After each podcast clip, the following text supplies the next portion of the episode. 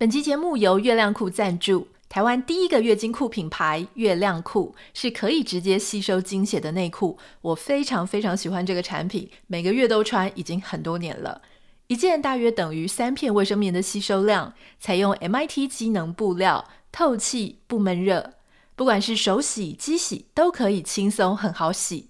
量少的时候你可以直接单穿，量多的时候搭配生理用品一起使用，一年可以让你节省超过一百片的卫生棉。现在下单四件八八折，六件八五折，买越多省越多，立刻就点开今天的节目简介栏，链接下单哦。Hello，欢迎收听徐玉切入点，我是徐玉，御姐爱。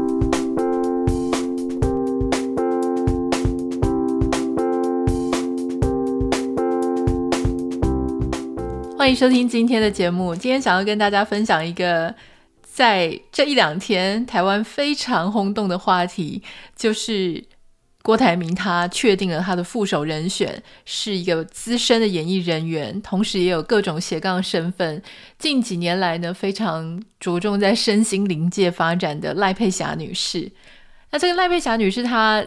非常的受人知道，当然除了他有非常资深的演艺经验之外，他前一阵子也在人选之人，然后他扮演的这个角色就当选了。呃，这个角色戏里面的总统，那他在里面呢是非常沉稳，非常的关心人民哈，所以对于年轻人来说也不陌生，就是因为这个剧，大家都哎对他突然又认识。那当然，在我们的父母啊，或者我们的长辈的这一个族群，赖佩霞当然也是知名度非常高，而且他还有非常高知名度的媳妇，就是隋棠哈。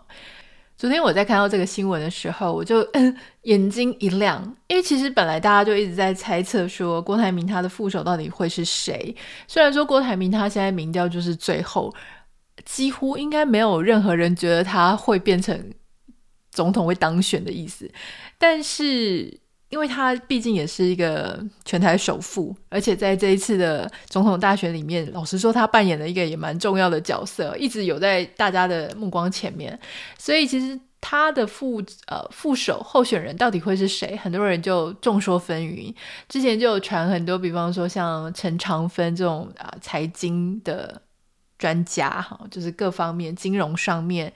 啊，还有像李继珠，我自己个人也蛮欣赏的一位女性。那因为她有说是女生，所以大家都往女生那边去猜嘛。那甚至还有人说可能是贾永杰啊，因为贾永杰在疫情的期间也非常的热心公益等等的。没有想到，哎，一翻牌，结果居然是赖佩霞。我看到的时候，我就心头一惊，然后我第一个心里的念头就说：哈，开玩笑的吧？怎么会找一个演艺圈的？但下一秒我又想说，为什么不行？就事实上，我觉得这一期下的蛮妙的哦。那我今天想要跟大家聊一聊，就是老实说，我也不是非常政治专长哈，所以再加上其实郭台铭现在民调也是最后，所以不是要谈一些很政治的话题，不如我们就把它说成是提名的艺术好了啊。在你不是那种这个。民调第一名或者第二名的，诶，你其实，在提人选的时候，你一定有你不同的策略嘛。好，当你现在是民调最高，跟你是民调最低，我觉得这当中的 PR，不管是公关的策略，或是选战操作的策略，这个是非常不同的。我觉得整体来讲，哈，过了二十四小时之后，我觉得郭台铭这个策略下的是不错。虽然我一开始非常的惊吓，然后我看我朋友圈里面在滑。脸书的时候呢，大家就会讲说啊，看来他就不是认真的，因为你没有找那种传说中传统上比较像是副总统的人选，财经啊、外交啊，或者说有一些政务官的经验的人，诶，你并不是选这些人诶，你选的是一个女性哦，那她的外界评价其实是蛮好的，可是感觉就是跟政治八竿子打不着关系。那我觉得这里面有一些非常有趣的事情啊，比方说，我就发现说，诶，这个提名的艺术，为什么我说我觉得不错？就是我觉得它有，就是英文叫做 think outside the box，或是 think out of the box，就是它有打破常规的去思考跟去做这样子的事情。像我看很多争论节目啊，他们就在提说啊，当时在猜郭台铭的副手人选会是谁，然后讲到呃陈长芬啊，或是一些谁的时候。就是感觉是专业人士没有错，可是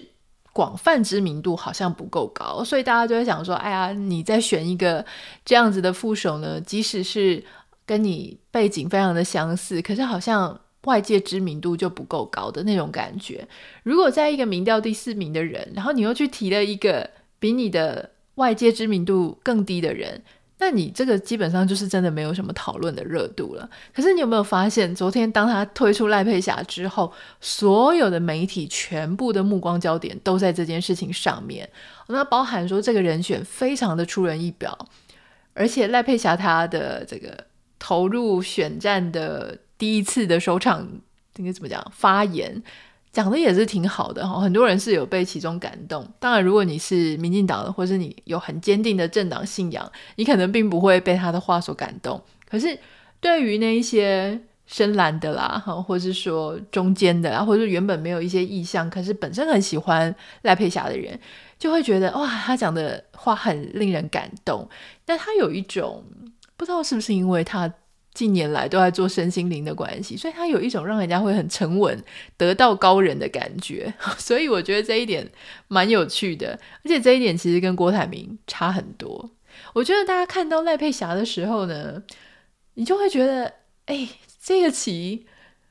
这一手很特别哦，这一手就有一点像郭台铭这个呃多年企业商场打滚那个漂亮的一手，我自己这么觉得啦。因为第一个没有任何人想得到，第二个所有的人突然之间目光焦点都在他身上，而且你可以发现，至少在这二十四个小时内，他的包过于多过于扁啊，甚至是像各种这个敌对的政党或等等的，基本上对他的攻击力道都不是很大啊。那当然也有可能是因为现在他的郭台铭是民调第四嘛，没有必要攻击力道很大。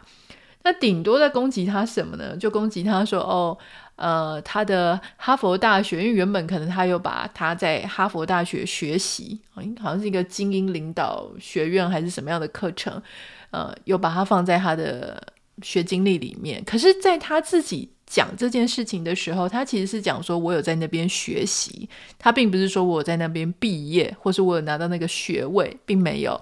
那这件事情要怎么看呢？因为老实说，大家也知道，我常常会透过线上的学习，可能在。很多名校，什么麻省理工啊，或是哥伦比亚大学商学院啊等等的，就是我会去上他们的线上课程。那最后我也只是说我们在那边有进修，你不会说你是那里毕业嘛？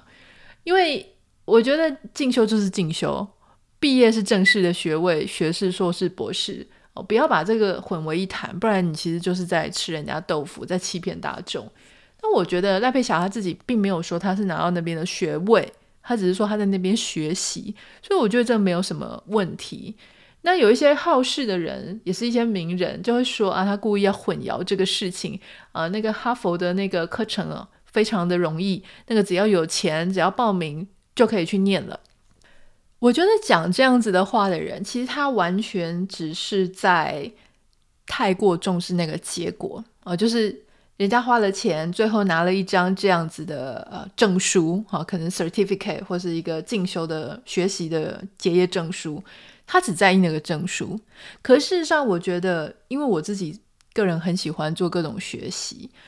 呃，你说他最后的结业证书拿到一个世界知名的学校，好不好看？很好看啊。可是问题是，为什么很多人有钱，可是他不去做这些事情？他选择不去做，可能他第一个他没有兴趣。他对这个学习没有热情，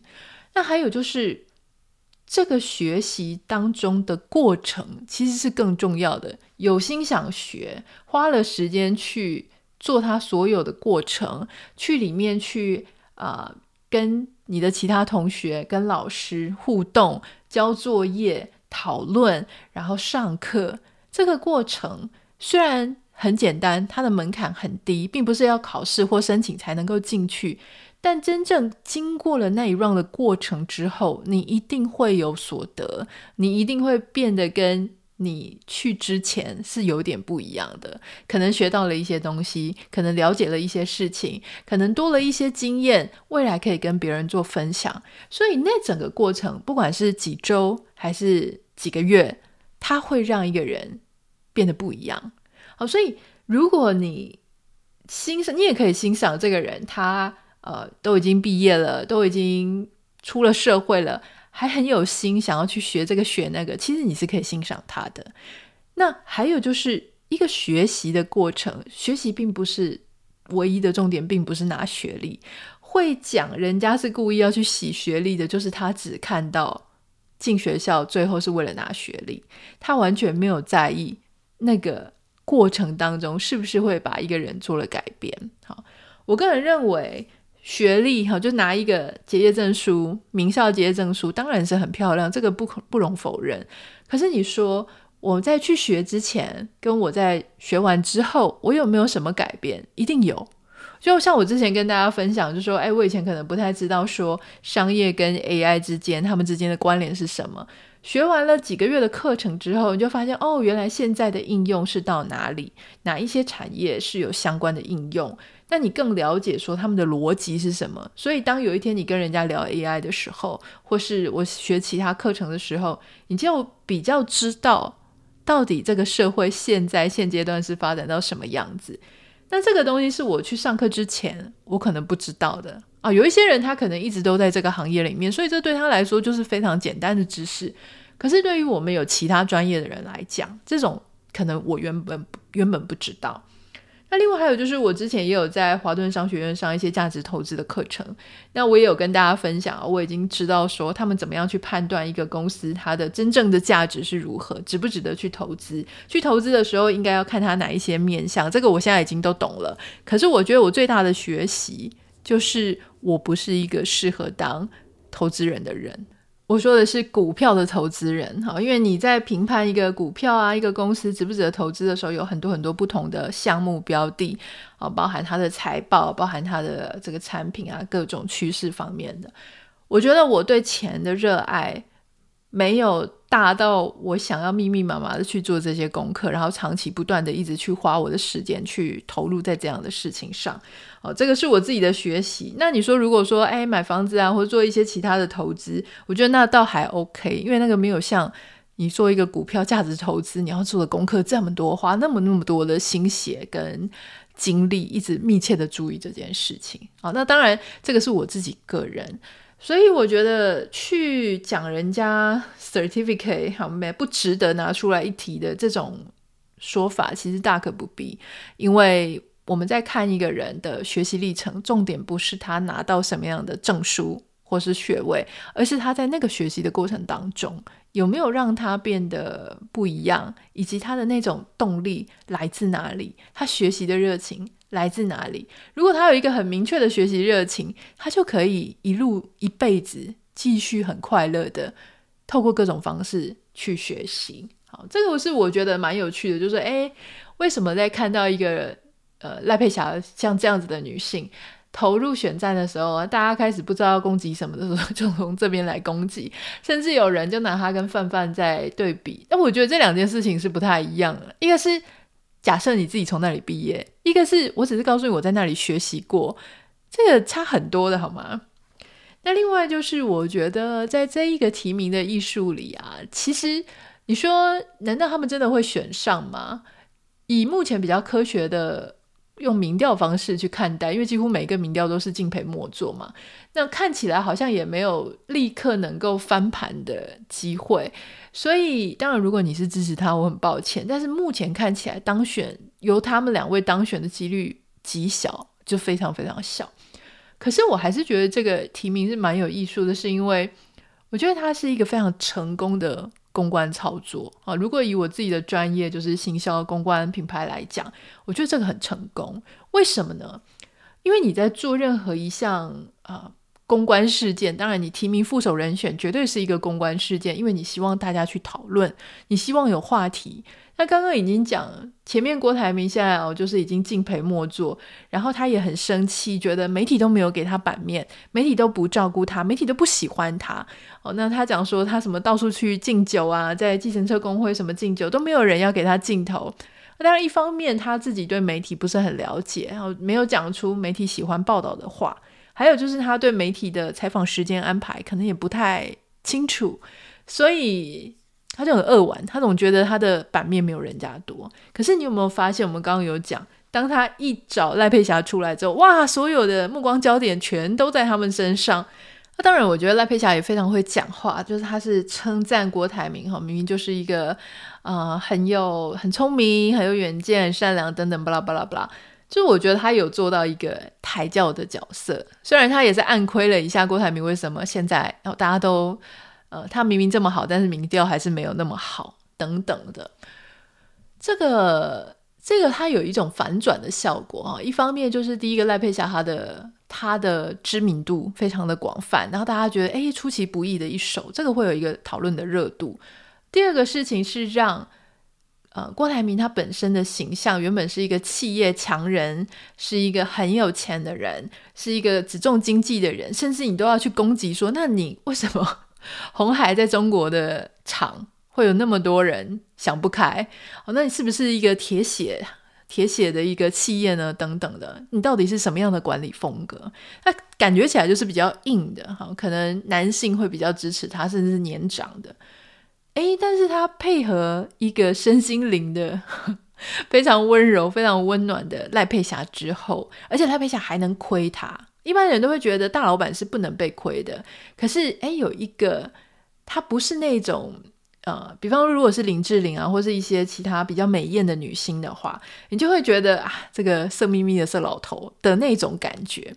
但因为他配的是一个很成熟的心灵导师般的女性，所以在他们。之间的合作，你不会去把它染上一种啊什么情欲啊，男性跟女性的关系，反而就是感觉他是站在一个心灵导师的旁边，然后受到他的光辉照耀。我觉得这一点蛮有趣的哈，就是选人选的不错，然后感觉好像有一个人能够稍稍制衡得住他。如果你今天选的是一个企业界的，或是明显是他在商界商场上的，呃，就是。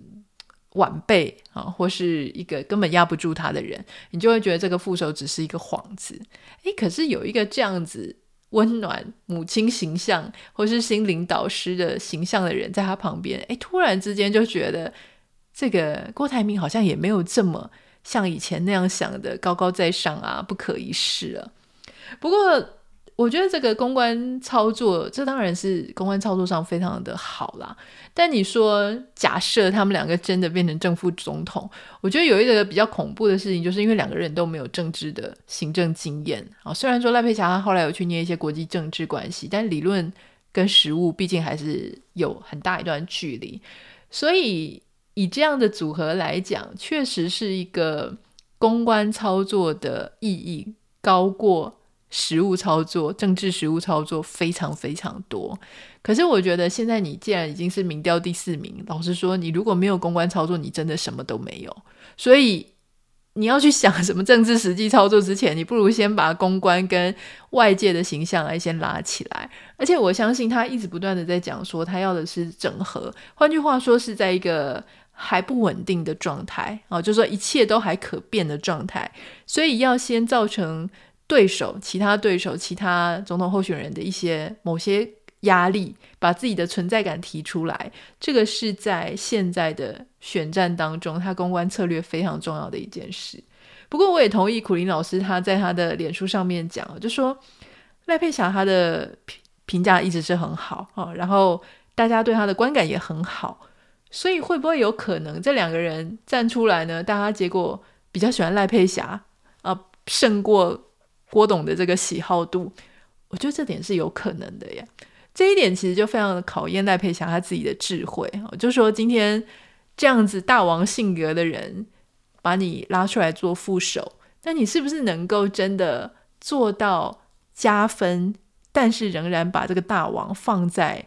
舞台最亮的位置？我觉得这一点真的就考验这一位身心灵导师是不是真的有这么多的。智慧跟上台和下台的艺术了，这个就是我昨天在看这个事件的时候，很想很想跟大家聊一下。不太知道你看到这一首，你是觉得是杰出的一首，还是奇怪的一首，还是不明所以的一首？欢迎你可以私信跟我分享你的想法。我们不用讨论太多政治的话题哦，因为谁选赢选输，我觉得这个是之后选民大家会投票，会有一个结果。我们就是专门针对公关跟提名的艺术来聊这个事情。欢迎你可以跟我分享那有什么想聊的啊，什么想问的，欢迎你可以私讯到我的 Instagram 账号 Anita 点 Writer N I T A 点 W R I T R，不要忘记帮我们在 Apple Podcast 跟 Spotify 上面按下五颗星，祝福大家有一个美好的周末，拜拜。